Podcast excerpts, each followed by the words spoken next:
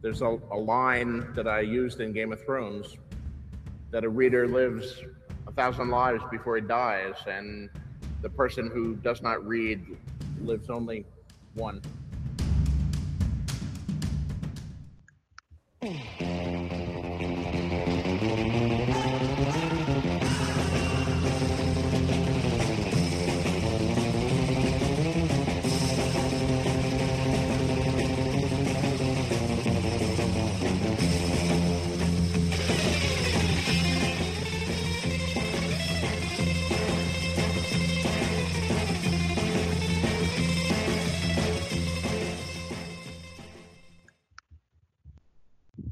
வணக்கம் மக்களே.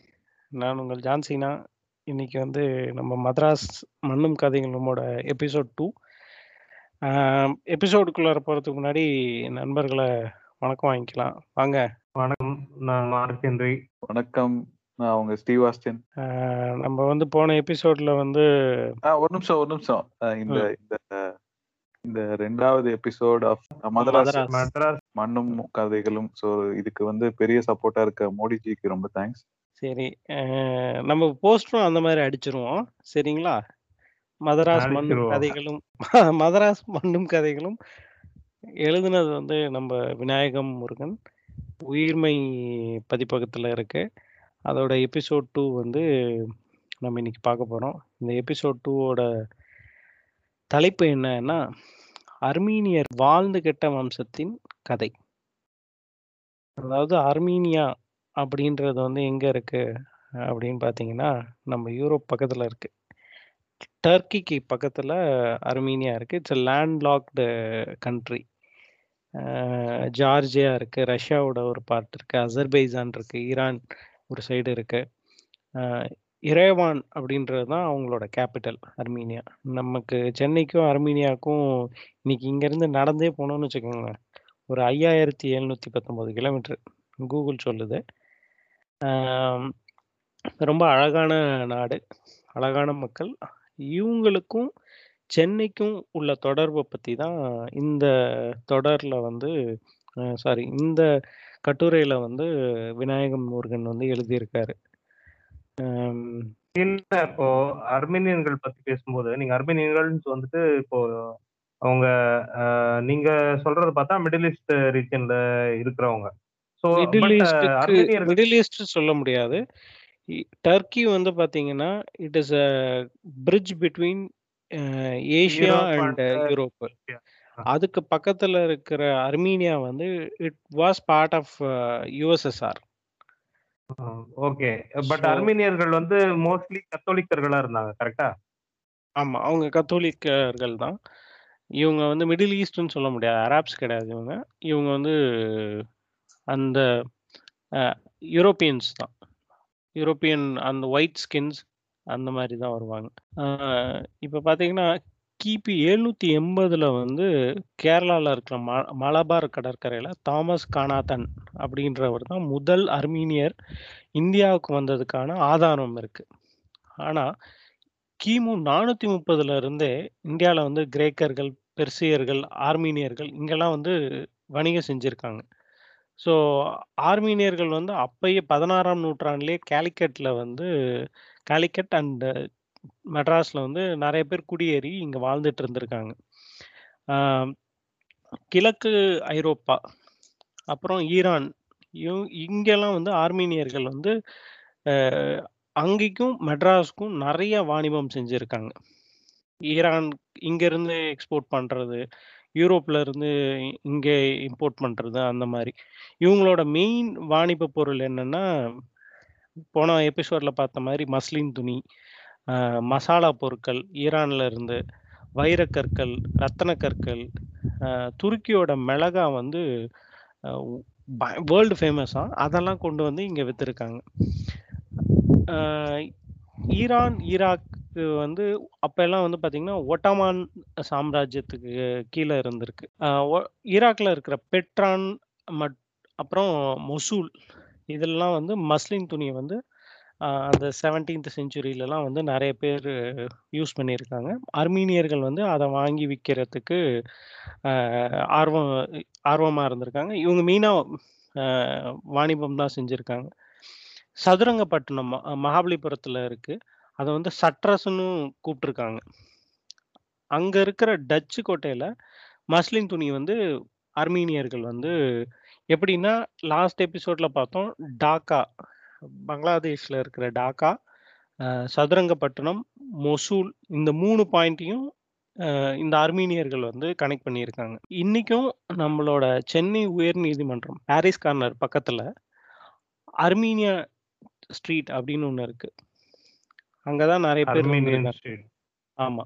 ஆமா. அர்மீனியன் ஸ்ட்ரீட்டும் இருக்கு. அர்மீனியன் சர்ச்சும் அங்க ஒண்ணு இருக்கு. அர்மீனியன் சர்ச்சு அ அ 300 இயர்ஸ்க்கு இப்போ மெட்ராஸ் எவ்ளோ பழசோ ஹிஸ்டரி, ம். அத அந்த அளவுக்கு வந்து அர்மீனியன் ஸ்ட்ரீட்டோட இதுவும் ஏன்னா ஆரம்ப காலத்துல பிளாக் டவுன், ஒயிட் டவுன் இருந்த காலத்துல இருந்தே அர்மீனியன் சர்ச்சும் இருக்கு. அதான் அத பத்தி தான் சொல்லப் போறேன். 1712 அ இன்னையிலேருந்து பார்த்தீங்கன்னா, 309 வருஷத்துக்கு முன்னாடி அங்க வந்து அர்மீனியன் சர்ச் கட்டியிருக்காங்க. இப்ப போனாலும் அந்த பில்டிங் அப்படியே இருக்கு. YouTubeலயும் ஒரு சில வீடியோஸ் இருக்கு அர்மீனியன் சர்ச்ச பத்தி. அந்த சர்ச் வந்து வெளியில பார்க்கறதுக்கு ரொம்ப சின்னதா இருக்கும். உள்ள போய் பார்த்தா தான் அதோட அழகு வந்து ரொம்ப வித்தியாசமா இருக்கும். ரொம்ப அழகா கட்டியிருப்பாங்க அப்படின்னு. அ நீங்க எதுவும் போயிருக்கீங்களா மார்க் ஹென்றி? இல்ல நான் ஆண்டனி சர்ச் போயிருக்கேன். பட் அர்மேனியன் சர்ச்சுக்குள்ள போனதில்ல. நம்ம கோயிலுக்கு அந்த அளவுக்கு போறதில்ல. அதனால ச கோயில், சர்ச் இதெல்லாம் அந்த அளவுக்கு போறதில்ல. ஒரு அட நண்பரோட போங்கப்பா. போயிருந்தேன். ஹிஸ்டரிய இல்ல போய் நண்பரோட தான் ஆ ம் ஆண்டனி சர்ச்சுக்கு போயிருக்கேன். ஸோ அர்மேனியன் சர்ச்சுக்கு போனதில்ல. போய் ஓகே. பார்ப்போம். போய் பார்ப்போம். அர்மீனியர்களுக்கு வந்து உருவ வழிபாடு அதுல வந்து நம்பிக்கை இல்ல. பட் இந்த சர்ச்ல வந்து புகைப்படங்கள் வச்சிருப்பாங்களாம். அர்மீனியர்கள் வந்து இங்க இருந்தப்போ 1794ல வந்து பத்திரிக்கைகள் எழுதியிருக்காங்க. அந்த பத்திரிகையோட பேர் வந்து பார்த்தீங்கன்னா, அஸ்தரர். இங்க இருக்கிற அர்மீனியர்கள் படிச்சது மட்டும் இல்லாம, இங்க இருந்து அர்மீனியாக்கு அந்த பேப்பர் அனுப்புவாங்களாம். அந்த பத்திரிகையோட பத்திரிக்கை ஆசிரியர் பேர் என்னன்னா, ஹருதீன் ச சமவோனியன் அப்படின்ற ஒரு அர்மீனிய மதகுரு. அவரோட கல்லறை இன்னைக்கும் இங்க இருக்கு. அது இல்லாம ஒரு 300 அர்மீனியர்களோட கல்லறை வந்து சென் மெட்ராஸ்ல இருக்கு. ஒரு சர்ச் அந்த சர்ச்ல அர்மீனியன் சர்ச் தான் ரெஃபரன்ஸ் சொல்லியிருக்காரு. பட் எனக்கு அந்த சர்ச்சா இல்ல வேற சர்ச்சான்னு தெரியல. ஒரு 6 பிரம்மாண்ட மணி இருக்காம். ஒவ்வொன்னும் 150 கிலோ.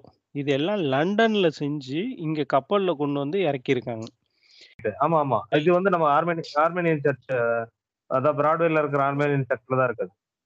ஆம். ஓகே. அந்த சர்ச்சில் ஒவ்வொன்னும் 150 கிலோ இருக்குமா. லண்டன்ல இருந்து கொண்டு வந்து பண்ணியிருக்காங்க.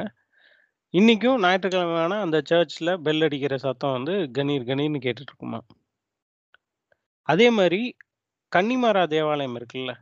அந்த கன்னிமாரா சர்ச்சையும் அதுல ஒரு சில பகுதிகள வந்து அர்மீனியர்கள் வந்து காசு குடுத்து கட்டியிருக்காங்க. அப்படின்னு சொல்றாங்க. அதே மாதிரி சென்ட் தாமஸ் மவுண்ட்டுக்கு மேலே போகிறதுக்கான படிக்கட்டு இருக்குல்ல. அதையும் வந்து ஆர்மீனியர்கள் வந்து கட்டி கட்டிக் அப்போ யார் கட்டி கட்டிக் ஆர்மீனியர்களில் ஒரு மிகப்பெரிய பிஸ்னஸ்மேன் அ பெட்ரூஸ் உஸ்கான்தான் அப்படின்னு தான் அப்படின்றவர் தான் அதை கட்டி கொடுத்துருக்காரு இவர் பெரிய மெர் மெர்ச்சன்ட்டு. இவரோட இது என்னன்னா, நிறைய நெறைய ஹெல்ப் பண்ணியிருக்காரு பிரிட்டிஷ்க்கு. ஸோ நெறைய காசு இருந்திருக்கு. பிரிட்டிஷ் கவர்ன்மென்ட்டோட ரொம்ப அட்டாச்டா இருந்திருக்காரு. ஃப்ரெஞ்ச் ஆக்குபேஷன் அ லாஸ்ட் எபிசோட்ல கூட மார்க் சொல்லியிருப்பார் சொல்லியிருப்பாரு. ஃப்ரெஞ்ச் எப்படி நம்ம பிளாக் டவுன பிரிட்டிஷ் கிட்ட இருந்து அக்வயர் பண்ணாங்க. அந்த மாரி வார் டைம்ல பிரிட்டிஷ் அண்ட் ஃப்ரெஞ்சுக்கு நடந்த வார் டைம்ல இந்த பெட்ரூஸ் உஸ்கான்தான் வந்து பிரிட்டிஷ் கவர்ன்மென்ட்க்கு நெறைய ஹெல்ப் பண்ணியிருக்காரு. இந்த அப்புறம் இந்த பெல் பத்தி ஒரு ஒரு இன்ட்ரஸ்டிங்கான இது நீங்க 150 கேஜி பெல் சொன்னீங்க இல்லையா? ஸோ இது. வந்து டிஃபரெண்ட் டைம்ஸ்ல கேஷ் பண்ணியிருக்காங்க, ரீகேஷ் பண்ணியிருக்காங்க. ஸோ 6 பெல்லுமே வந்து அட் டைம்ல கொண்டு வர கிடையாது. ஸோ. இது வந்துட்டு பார்த்தீங்கன்னா, இதுல சில பெல்ஸ் வந்துட்டு இங்கேயே ரீகாஸ்டும் பண்ணியிருக்காங்க. அந்த பெல் அந்த பெல்ல வந்துட்டு பார்த்தீங்கன்னா, ஆர்மேனியன் இன்ஸ்கிரிப்ஷன் மட்டும் இல்லாம தமிழ் இன்ஸ்கிரிப்ஷன்ஸும் இருந்திருக்கு அந்த பெல்ல. Though it is an Armenian church Tamil இன்ஸ்கிரிப்ஷன்ஸும் இருந்திருக்கு அதுல அந்த பெல்ஸ்ல. And these. Are the heaviest bells of Chennai அப்படிங்கிற மாரி சொல்றாங்க அந்த பெல்ஸ். அந்த 6 ஓகே. பெல்ஸ் சொன்னீங்க இல்லையா அது. அ ம். அதுல வந்துட்டு நீங்க அ ஒரு ஒரு பெல்லும் ஒரு ஒரு டேட்ல குடுத்த மாரி, ஆஹ் சில. பெல்ஸ் வந்து கிஃப்ட் பண்ண மாதிரி சில பெல்ஸ் ஆர்மேனியன்ல இருந்து மீன்ஸ் ரெண்டு பெல்ஸ் வந்து ஆர்மேனியன்ல ஆர்மேனியன் மெர்ச்சன்ட் ஒருத்தர் கிஃப்ட் பண்ண மாதிரி ஸோ அந்த மாதிரி ம். ஒவ்வொரு பெல்லுக்கும் ஒரு ஒரு ஸ்பெசிபிக் கதை இருக்கு அது ஓகே. அப்போ பார்த்தீங்கன்னா, ம மெட்ராஸ் வந்து ஒரு சின்ன டவுனு. சென்ட் செயின்ட் தாமஸ் மவுண்ட்ன்றது வந்து ஒரு சின்ன கிராமம். ஸோ இங் சென்ட் தாமஸ் மவுண்ட்டோட ஸ்பெஷாலிட்டி என்னென்னா செயின்ட் தாமஸ் வந்து இறை தூதர் ஜீசஸ் கிரைஸ்ட்டோட ஒரு லாஸ்ட்டு சிஷ்யன்னு நினைக்கிறேன் ஐம் நாட் கரெக்டாக தெரியல. அவரும் வந்து ஜீசஸ் கிரைஸ்ட்டோட ஒரு இம்பார்ட்டண்ட்டான ஒரு கனெக்ஷனில் இருந்தவர். அவர் இங்க வந்து தான் வந்துட்டு போனதுனால தான் அந்த சென்ட் தாமஸ் மவுண்ட்டு இருக்கு. அந்த இங்கேருந்து அப்ப பிரிட்டிஷ்லாம் வந்து மெட்ராஸில் மெட்ராஸ்ல இருந்து சென்ட் தாமஸ் மவுண்ட்டுக்கு போறப்ப, அடையாரை கா தாண்டி தான் போகணுமா. அடையாறுல வெள்ளம் வரப்ப, அந்த வெள்ளத்தை தாண்டி போறதுக்காக பிரிட்ஜ் கட்டி கொடுத்துருக்காங்க அது 1726ல அந்த இதுக்கு வந்து மர்மலாங் பாலம் அப்படின்னு ஒன்று கட்டி கொடுத்துருக்காங்க அப்போதைக்கு ஆன செலவு பார்த்தீங்கன்னா, 30,000 பக்கோடா. பக்கோடான்னா பொற்காசுகள். அதுக்கப்புறமேல் அது வந்து ரொம்ப பழசு. 1726ல கட்டின பாலம். அது வந்து சேதமடைஞ்சதுனால, 1950ல வந்து இப்போ இருக்கிற மறைமலை அடிகள் பாலம் அ கட்டப்பட்டிருக்கு. அதே மாரி பெட்ரோஸ் உஸ்கான்டான் அ உஸ்கான பத்தி நம்ம பேசியிருந்தோம். ஆ அ பிரிட்டிஷ் கவர்மெண்ட்டோட ரொம்ப அட்டாச்டா இருந்த ஆளு.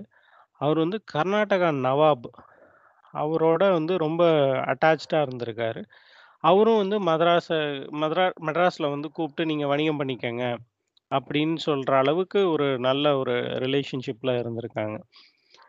அ 1749ல வந்து மெட்ராஸ வந்து அ பிரெஞ்சு ஆட்சியில அ பிரெஞ்சு கிட்ட இருந்து பிரிட்டிஷ் வந்து திருப்பி கைப்பற்றிட்டாங்க.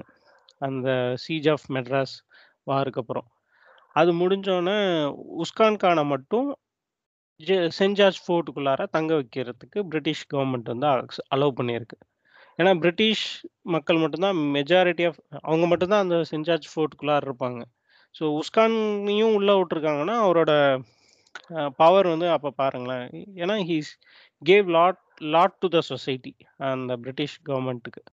பட் லேட்டர் ஸ்டேஜஸ்ல வந்துட்டு இப்போ நீங்க நீங்க சொன்ன டைமுக்கு அப்புறமா மேபி அந்த சென்ட் ஜார்ஜ் ஃபோர்ட்ல வந்துட்டு பிரெஞ்சு, டச்சுலாம் கூட உள்ள ஒயிட் டவுன்ல இருந்தாங்க அப்படிங்கிற அ நான் படிச்சிருக்கேன். மேபி இந்த இந்த நிகழ்வுக்கு அப்புறமா இருந்திருக்கலாம். பட் அதுக்கு முன்னாடி மேபி நீங்க சொல்ற அ பிரிட்டிஷார்கள் மட்டும் தான் வந்து ஒயிட் டவுன்ல இருந்திருக்கலாம். ஓகே. அப்புறம் 1751ல வந்து உஸ்கான் வந்து வேப்பேரியில இறந்துடுறாரு. அங்க இருக்கிற லேடி ஆஃப் மிராக்கிள்ன்ற தேவாலயத்த கட்டி, அதை வந்து இது பண்ணியிருக்காரு. அந்த அந்த சர்ச்லேயே வந்து அவருக்கு ஒரு கல்லறை அமைச்சு, அங்கேயே அவரை புதைச்சிடுறாங்க. அப்புறம் பதினெட்டாம் நூற்றாண்டில் தரங்கம்பாடியில் டென்மார்க்ல இருந்து வந்த ஒரு பாதிரியார் வந்து அந்த இடத்த விலைக்கு வாங்கி, உஸ்கானோட கல்லறையை மட்டும் விட்டுட்டு, புது கல் தேவாலயத்தை லேடி ஆஃப் மிரக்கல் தேவாலயத்தை கட்டியிருக்காரு. அதுதான் இப்போ வந்து செயின்ட் மத்தியாஸ் சர்ச். வேப்பேரியில இருக்கிற லேட் லேடி ஆஃப் மிராக்கிள்ன்ற தேவாலயத்த தான் உஸ்கான் கட்டியிருக்காரு. அத கட்டி அவரு அங்க இறந்துடுறாரு 1751ல. அங்கேயே அவர புதைச்சுட்டாங்க. அதுக்கப்புறமேல் 18ஆம் நூற்றாண்டுல தரங்கம்பாடிக்கு வந்த ஒரு டென்மார்க் பாதிரியார் வந்து அந்த இடத்த வாங்குறாரு. வேப்பேரியில இருக்கிற அந்த இடத்த வாங்கி! உஸ்கானோட கல்லறைய. மட்டும் விட்டுட்டு, அந்த தேவாலயத்த மே வேற மாரி கட்டுறாரு. அதுக்கு பேரு தான் இப்ப செயின்ட் மத்தியாஸ் சர்ச். இது வந்து கேத்தோலிக் சர்ச் இல்லையா? ஆமா. அதே மாரி நெறைய கல்வி நிறுவனங்கள், ஹாஸ்பிட்டல்ஸு, அ சர்ச்சஸு இது மாரி நெறைய விஷயங்கள் வந்து ஆர்மீனியர்கள் வந்து கட்டியிருக்காங்க. பட் அதெல்லாம் வந்து அ பீரியட் ஆஃப் டைம் வந்து நெறைய ரெனோவேஷன் பண்ணியிருக்காங்க பிரிட்டிஷு. இல்ல பொது காரியங்களுக்காக அர்மீனியர்களே வந்து குடுத்துருக்காங்க. இந்த மாரி நெறைய விஷயங்கள் வந்து அர்மீனியர்களோட அடையாளங்கள் வந்து மாறியிருக்கு. அதே மாரி இயேசுவோட சீடர் புனித தாமஸ், செயின்ட் தாமஸோட இது வந்து அந்த அப்ப வந்து கேரளால இருக்கிற மலபார் கடற்கரைக்கு தான் வந்திருக்காரு. அங்க இருக்கிற ஆட்சியாளர்களால தொரத் துரத்துனோன தான் அவர் வந்து சென்ட் தாமஸ் மவுண்ட்ல வந்து அப்போ இருக்கிற மலை வந்து தங்கியிருக்காரு. அதனால தான் அதுக்கு வந்து சென்ட் தாமஸ் மவுண்டன் பேர் வந்திருக்கு. அங்கே தான் அவரை கொண்டிருக்காங்க இங்கேயே அவருக்கு கல்லறையும் அமைச்சிருக்கு. அப்புறம் அந்த கல்லறையை கண்டுபிடிச்சி அதை ரொம்ப பெருமைப்படுத்தினதும் வந்து அர்மீனியர்கள் தான். அதே மாதிரி அர்மீனியர்கள் வந்து ரொம்ப மத நம்பிக்கை உ உள்ளவங்க. ஈவன் எனக்கு அந்த ஜான்வரி சிக்ஸ்த்து வந்து கிறிஸ்டியானிட்டிக்கு ஒரு ரொம்ப முக்கியமான நாள்னு சொல்லுவாங்க. என்னதான் கத்தோலிக்ஸ், கிறிஸ்டியன்ஸ் வந்து டிசம்பர் 25த்த வந்து அ கிறிஸ்மஸா கொண்டாடினாலும், அர்மீனியர்கள் வந்து ஜனவரி 6த்த வந்து ரொம்ப பெருமையா கொண்டாடுவாங்களாம். சீனா எனக்கு எனக்கு இதுல ஒரு சின்ன சந்தேகம். இப்ப அர்மீனியர்கள் வந்து ப்ராப்பர் கிறிஸ்டியன்ஸ் கிடையாது இல்லையா? அவங்க கிறிஸ்டியன்ஸ் தான். பட் அவங்க வந்து கொஞ்சம் டீவியேட் ஆகி இருக்காங்க. ஓகே. இந்த ரோமன் அவங்க கேத்தலிக்ஸ் அந்த கேத்தலிக் நெறைய இப்போ டிவிஷன்ஸ். மேரி மேரி மேரி மேரி ப்ரே பண்றவங்க. மேரிய ப்ரே பண்ணாலும், கேத்தோலிக்ஸ் மாரி இப்ப மேரிக்கெல்லாம் வந்து சிலை இருக்கும். பட் கேத் இவங்க அர்மீனியர்கள் வந்து சிலை வச்சுக்க மாட்டாங்க. அவங்களுக்கு செ உருவ வழிபாடு நம்பிக்கை இல்ல. இல்ல. இப்ப என்னோட கேள்வி என்னன்னா, இப்ப அர்மீனியன்ஸுக்கும் இப்ப இங்க வந்து டச்சோ, பிரெஞ்சோ, பிரிட்டிஷர்ஸோ அவங்க கூட நல்ல ரிலேஷன்ஷிப் இருந்துச்சா? இல்ல இருந்திருக்கு. நல்ல ரொம்ப அருமையான ஆட்கள். அவங்க வந்து யாரு கூடயும் சண்டைலாம் போடல. அவங்க மெயினா வணிகம் செய்றதுக்கு மட்டும் தான் வந்திருக்காங்க. நெறைய அ இந்த மாரி சர்ச்சஸ் கட்டி குடுத்துருக்காங்க. க ஈவன் கத்தோலிக்ஸ்க்கு கூட கொண்டு குடுத்துருக்காங்க. இவங்க கிறிஸ்டியன்ஸ் தான். பட் இவங்க ஓகே. வந்து they are not following the Catholic or பண்ணிருக்காங்க. ப்ராட்டஸ்டன்ட்ஸ். அவங்களுக்குன்னு ஓன் சிஸ்டம்ஸ ஃபாலோ பண்ணியிருக்காங்க.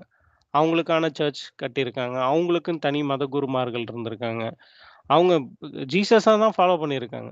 But they are little different from Catholics and Protestants. இல்ல நான் நான் ஏன் இந்த கேள்வி கேட்டேன்னா, இப்போ டைட்டில் என்ன? அர்மீனியர்களும் அர்மீனியர்கள் வாழ்ந்து கெட்ட வம்சத்தின் அந்த வாழ்ந்து கெட்டல அது ஏதாவது ஒரு கான்ஃப்ளிக்ட் பாயிண்ட் ரீச் ஆகும்னு நெனச்சேன். இது எங்கேயோ ஒரு இடத்துல கான்ஃப்ளிக்ட் வருமோன்னு நெனச்சு தான் நான் அந்த கேள்வி கேட்டேன்.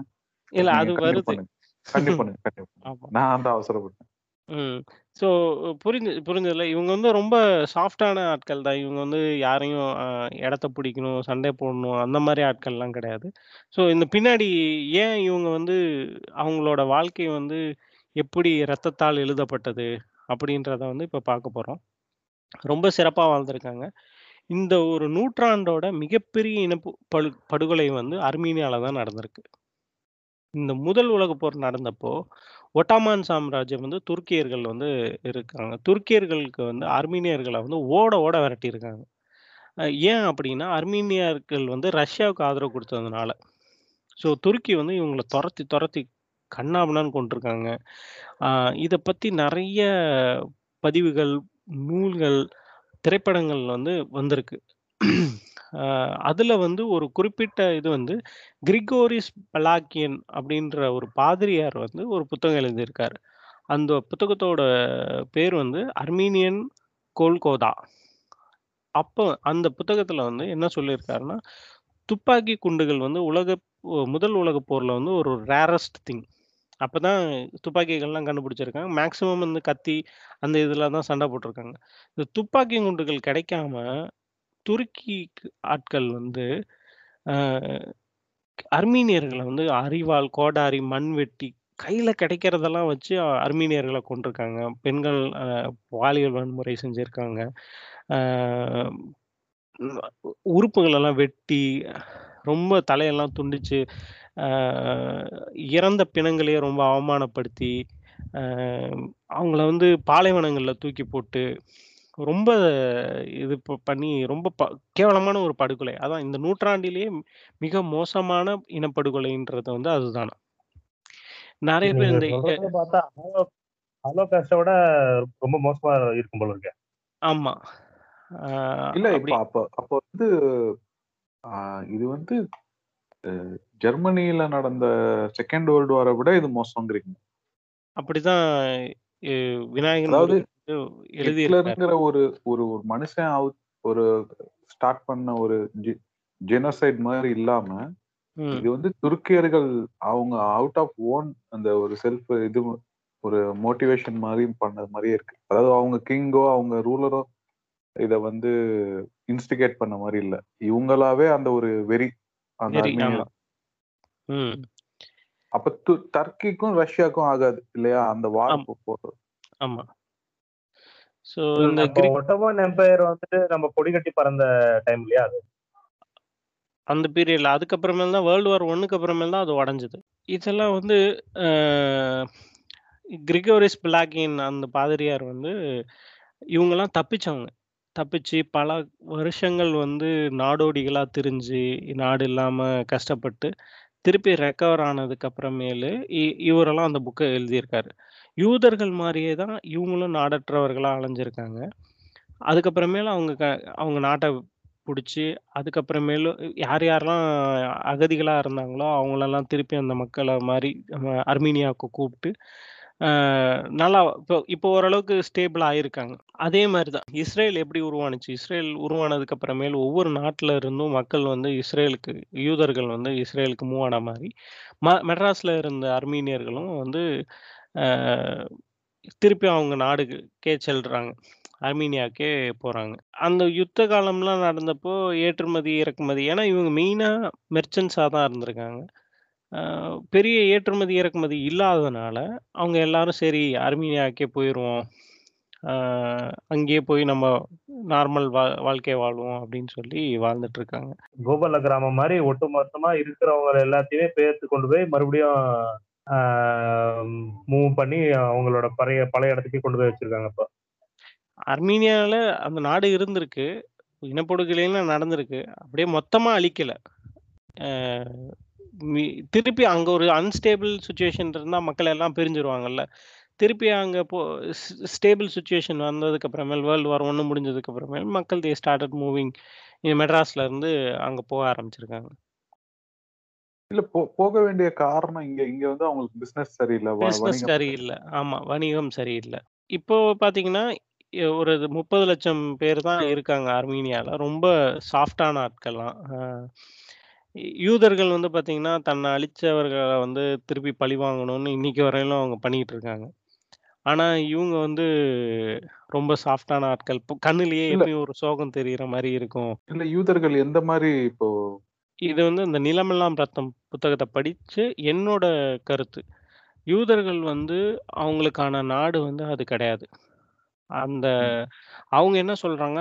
அஹ், ஜெருசலேம்ல தான் வந்து என்னோட இறை தூதர் வந்தாரு. நாங்க வந்து இங்க இருந்து தான் ஸ்டார்ட் பண்ணோம்னுவாங்க அதே மாதிரி ஜெருசலேம்ல இருந்து தான் ஜீசஸ் கிரைஸ்ட் வந்தாரு. அது எங்களோட ஆ- ஆதாரம்னுவாங்க ஜீசஸும் ஒரு யூதர் தான். அதுக்கப்புறமேலு முகமது வந்து ப்ராஃபட் முகமது வந்து பார்த்தீங்கன்னா, அவருக்கு வந்து அவர் பிறந்தது வந்து மக்கா. பட் அவருக்கு வந்து அந்த தேவ வசனங்கள் கிடைத்தது வந்து ஜெருசலம்னு சொல்லுவாங்க. ஸோ இந்த மூணு மதத்துக்கும் வந்து பிறப்பிடம் வந்து ஜெருசலம். இந்த ஜெருசலத்தை வந்து தன்னோட கண்ட்ரோல்ல வச்சுக்கணும்னு ஆசைப்படுறது தான் வந்து யூதர்கள். அந்த புத்தகத்தை நிலமெல்லாம் ரத்தம் புத்தகத்தை படிக்கிறப்போ எனக்கு என்ன புரிஞ்சதுன்னா ஆஹ் ஒரு காலத்துல வந்து சிலுவை போர் நடந்துச்சு. சிலுவை போர்ன்றது வந்து ஒரு நூறு வருஷம். அந்த நூறு வருஷம் பார்த்தீங்கன்னா ஒவ்வொருத்தரும் ஏன் சிலுவை போர்னு அதுக்கு பேர் வந்துச்சுன்னா ரோம்ல இருக்கிற ஆஹ் வேட்டிக்கன்ல இருக்கிற அந்த போப் வந்து யூதர்களை கொல்லணும் அராபியர்களை கொல்லணும் அப்படின்னு சொல்லி ஒவ்வொருத்தர் கழுத்துலையும் சிலுவையை மாட்டு மாட்டி நூறு வருஷம் சண்டை போட்டிருக்காங்க. ஸோ அப்பெல்லாம் வந்து அவங்களுக்கு யூதர்களுக்கு வந்து ஆதரவு கொடுத்தது வந்து பார்த்தீங்கன்னா அராப்ஸ் அதுக்கப்புறமேல் இஸ்லாம்னு ஒரு மதம் உருவானதுக்கு அப்புறமேல் வந்து பார்த்தீங்கன்னா ஜி இ- கிறிஸ்டியானிட்டிக்கும் இஸ்லாமுக்கும் உள்ள சண்டையாக மாறிடுச்சு அப்போ யூதர்கள் வந்து கொஞ்சம் மைனாரிட்டியாக இருந்திருக்காங்க. இரண்டாம் உலகப் போர் யூதர்களை வந்து ஓட ஓட ஹிட்லர் விரட்டுனதுக்கு அப்புறமேலு அவங்களுக்கு எங்க போறதுன்னு தெரியல. அப்போ வந்து அவங்களுக்குன்னு தனக்குன்னு ஒரு நாடு கண்டுபிடிக்கணும்னு ஆசைப்பட்டப்போ ஜெருசலேமை பேஸா வச்சு எனக்கு இங்க தான் ஒரு நாடு உருவாகணும். அவங்கக்கிட்ட மொழி கிடையாது. எல்லாத்தையும் இழந்துட்டாங்க. பட் அவங்களோட ஸ்ட்ராங் அந்த பாண்டிங் இனம் இனவெறி அந்த இனவெறி மூலியமா யூ இஸ்ரேல்ன்ற ஒரு நாட்டை உருவாக்குறாங்க. அதுக்கு பின்னாடி வந்து அமெரிக்காவோட மிகப்பெரிய அரசியல் இருக்கு. ஏன்னா ஒரு கல்ஃப் கண்ட்ரிஸ் கிட்ட ஒரு ஸ்ட்ராங் பேஸ் வேணும்னா எனக்கு இஸ்ரேல் மாதிரி ஒரு நாடு வேணும்.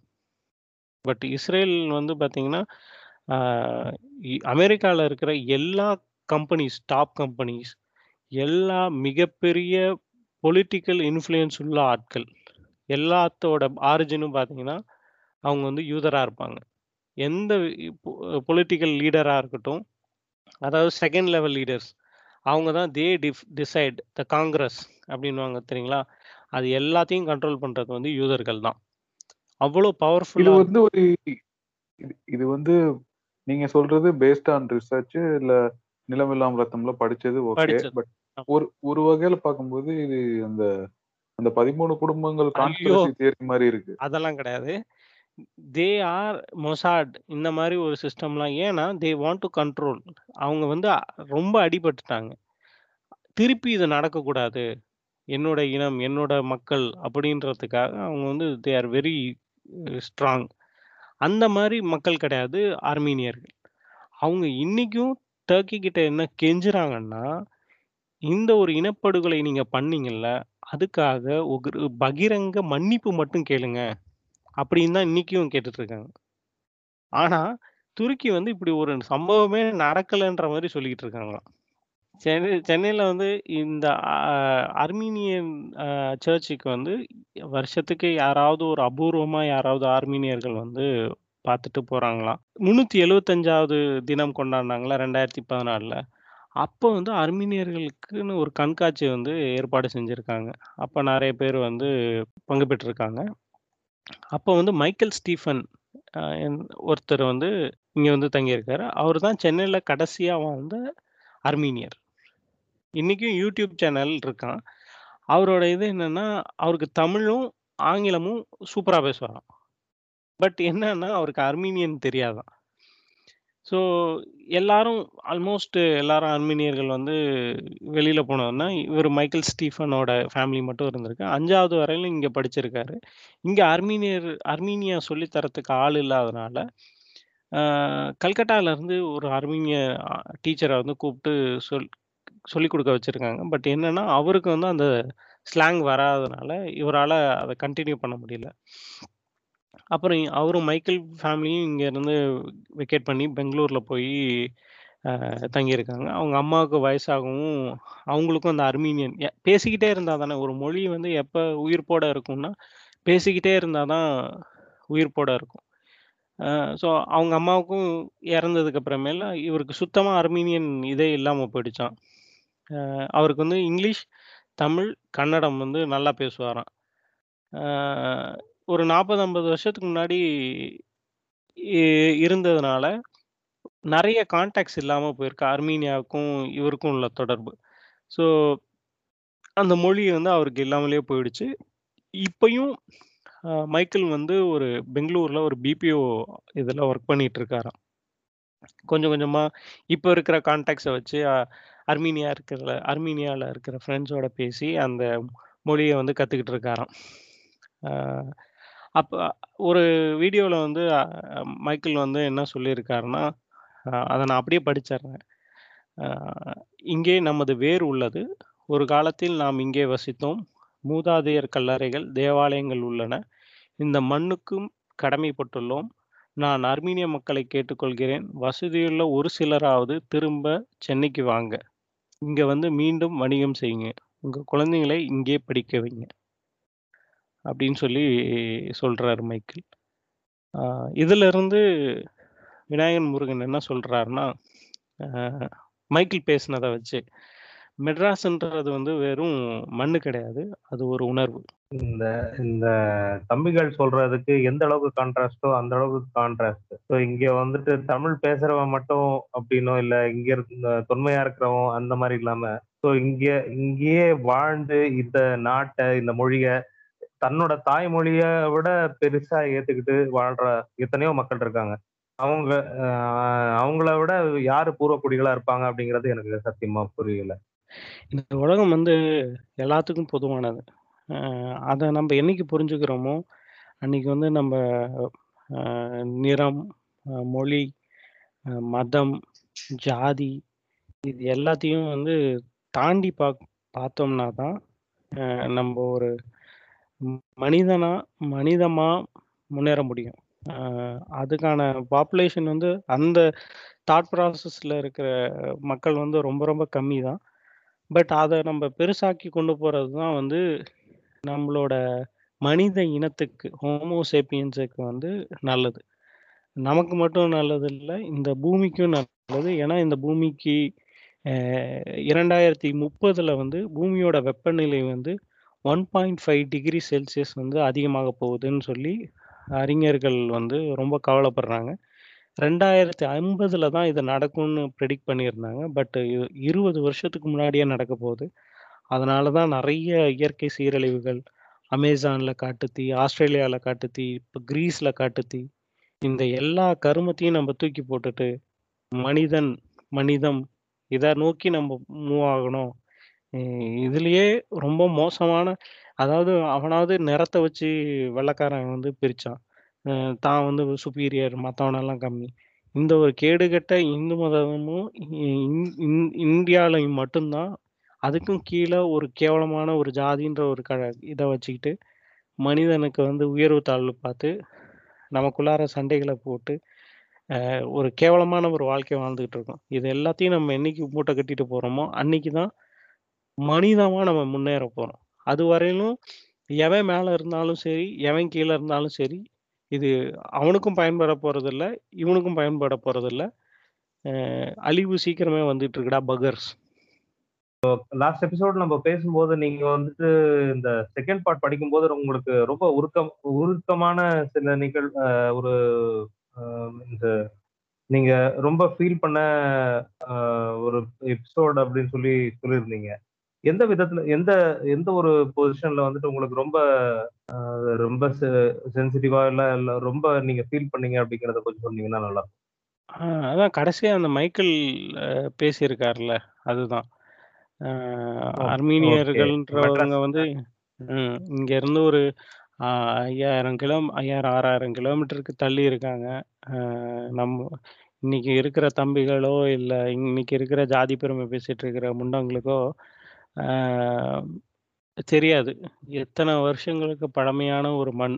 இது வந்து நாட் ஓன்லி ஒரே ஒரு ஒரே ஒரு ஜாதியாலேயோ இல்லை ஒரே ஒரு மதத்தினாலேயோ உருவாக்கப்பட்டது கிடையாது. இதுக்கு பின்னாடி பல மக்கள் வந்து சுரண்டலும் இருந்திருக்கு. அதை பற்றி நம்ம தப்பு சொல்லது. பிரிட்டிஷ் வந்து இங்கே எல்லாமே நல்லது பண்ணாங்கன்னு சொல்லலை. அதை தாண்டி நிறைய விஷயங்கள் நல்லதும் நடந்திருக்கு. ஸோ இந்த பூமி இன்னைக்கு நம்ம இருக்கிறது இது எல்லாத்துக்கும் பின்னாடி ஒரு மிகப்பெரிய வரலாறு இருக்கு. அந்த மாதிரி ஒரு மனிதன் எங்க இருந்தோ எத்தனையோ ஜென்ரேஷன் தாண்டி இங்க இருந்த ஒரு மனிதன் வந்து தான் மக்களை கூப்பிட்டு இங்க வாங்க இங்க நம்மளோட மூதாதையர்கள் இருக்காங்க. இங்கேயும் நம்ம நம்ம மண்ணு தான். அப்படின்றப்ப அந்த மனிதன் வந்து என்ன சொல்ல வராருன்னா இந்த உலகமே எல்லாத்துக்கும் யாதும் ஊரே யாவரும் கேளு. அவ்வளோதான் சிம்பிள் நீங்க நீங்க சொல்றத பத்தி சொல்றத வச்சுட்டு எனக்கு ஒரு விஷயம் தோணுது. இப்போ வந்து என்னன்னா இப்போ மெட்ராஸ்ன்றது வந்து பல்வேறு அழுத்தங்களுக்கு அப்புறமா பல்வேறு அடிகளுக்கு அப்புறமா வந்து ஒரு கல்லா இருந்தது ஒரு வைரமா மாறிட்டு இருக்கு அப்படிங்கறது மாதிரி ஒரு ஃபீலிங் வருது. மெட்ராஸுன்றத விட இந்த பூமியை எல்லா இடத்துலையும் எடுத்துக்கிட்டோம்னா ஒரு வரலாறு இருக்கும். அதுல ஒரு மிக சிறந்த வரலாறு நான் மெட்ராஸை பத்தி நம்ம இப்ப பேசுறோம். ஏன் அப்படின்னா நமக்கு தரவுகள் நிறையா இருக்குது நிறைய இடங்களில் தரவுகள் இல்லாமல் இருக்கலாம். இன்னொன்று நம்ம தமிழ்நாட்டோட பெருமை மெட்ராஸ் இல்லைன்னா நமக்கு எதுவுமே கிடையாது. மெட்ராஸ் என்பது வெறும் மண் அல்ல அது ஒரு உணர்வு கண்டிப்பாக அந்த இதுதான் எனக்கு ரொம்ப டச்சிங்காக இருந்துச்சு. மெட்ராஸில் வாழ்ந்து பிறந்து வா இருந்தவங்களில் மெட்ராஸில் வாழ்ந்தவங்களுக்கே வந்து மெட்ராஸ் ஏன் பிடிக்கும் அப்படின்னு தெரியும். நான் ஒரு பதினெட்டு ஸ்டேட்டுக்கு இந்தியாவில் ட்ராவல் பண்ணியிருக்கேன். அதுலேயே எனக்கு ரொம்ப பிடிச்ச விஷயம் என்னென்னா மெட்ராஸ். மெட்ராஸ் வந்து ஒரு ஃபீல் இருக்கும். அது எப்படி சொல்கிறது அது ஒரு ஃபீல் அந்த ஃபீல் வந்து வேற எங்கேயுமே கிடைக்காது. விசாகப்பட்டினம்ல இருக்கிற ஒரு colleague born and brought up in Visakhapatnam.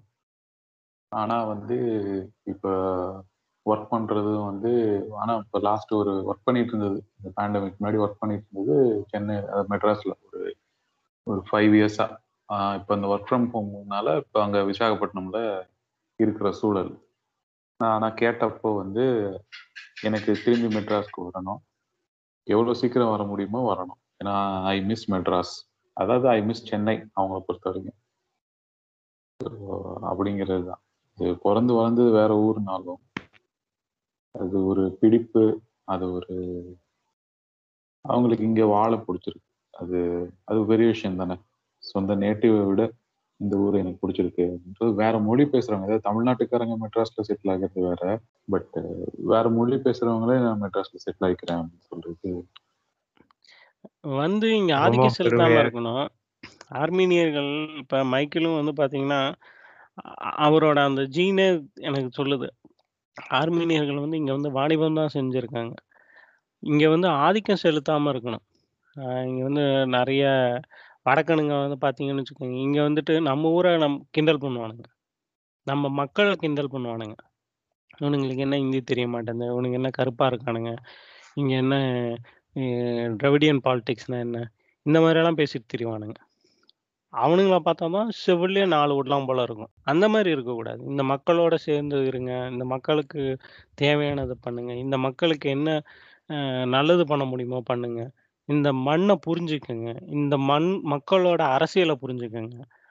இந்த மக்களோட கலந்துருங்க. அதை விட்டுட்டு நான் தனியாக தான் இருப்பேன். நீ எனக்கு கீழேன்னு பேசுகிறவங்க நம்ம ஒட்ட நறுக்கு நறுக்கிக்கிட்டே இருக்கணும். ஒரு நல்ல எபிசோட். ஸோ ஆர்மேனியர்கள் பத்தி நிறைய விஷயங்கள் சொன்னீங்க. ஸோ அவங்களோட வணிகம் எப்படி இருந்தது? ஸோ அவங்களோட சொந்த ஊர்லேயே அவங்க வந்து அவங்க எப்படி துரத்தி அடிக்கப்பட்டார்கள்? மறுபடியும் எப்படி குடியேறினாங்க? அண்ட் எப்படி வந்து சில சில வெகுஜனமா மக்களே தொன்மை மீன்ஸ் இப்போ அவங்களோட கண்ட்ரில இருந்தாலும் அவங்களோட கல்ச்சரை எப்படி வந்துட்டு கொண்டு போயிட்டு இருக்காங்க அப்படிங்கிறத பத்தி நல்லா சொன்னீங்க. ஸோ ஒரு ரொம்ப இன்ட்ரெஸ்டிங்கா இருந்துச்சு கேட்கவே. ரொம்ப தேங்க்ஸ் நான் இந்த எபிசோடுக்கு நன்றி. அடுத்த எபிசோடு பார்த்தீங்கன்னா ஒரு கால்வாய் மறைந்த கதை. அது என்ன கால்வாய்ன்னு எல்லாரும் கெஸ் பண்ணுங்க. கால் கூவம் வந்து ஆறு தானே? பக்கிங்ஹாம் கேரள பிடிச்சிட்டாப்ல. சென்னை டு கோவலம் வணிகமே நடந்திருக்கேன் பக்கிங்ஹாம் கேரளால இப்பெல்லாம் அதுலதான் கொண்டு போயிருக்காங்க. மெட்ராஸ் பூர்வகுடியா அது கூட தெரியலடா இப்படி. சரி ஓகே. அதை பற்றி அடுத்த எபிசோட்ல பார்ப்போம் நன்றி சீனா. நன்றி மக்களே. இந்த தொடர தொடர்ந்து கேளுங்க. மெட்ராஸ் மேல பற்று இருக்கவங்களோ சரி இல்ல மெட்ராஸை பத்தி தெரிஞ்சுக்கணும்னு நினைக்கிறவங்களோ சரி இந்த தொடரை கண்டிப்பா மிஸ் பண்ணாம கேளுங்க. ஸோ எல்லா எங்களுக்கே வந்துட்டு நிறைய இன்ஃபர்மேஷன் சீனா சொல்றாரு. ஸோ இது எங்களுக்கும் புதுசா அண்ட் உங்களுக்கும் நல்லா யூஸ் ஆகும்னு நினைக்கிறேன். எல்லாம் தொடர்ந்து கேளுங்க. அஹ் கதை பேசுவோம்.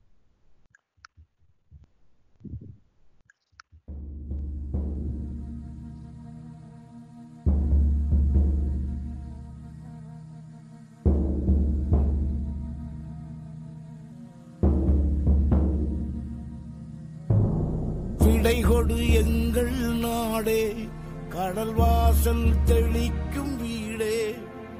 பனமரக்காடே பறவைகள் கூடே. மறுமுறை ஒரு முறை பார்ப்போமா? புதட்டில் புன்னகை புதைத்தோம்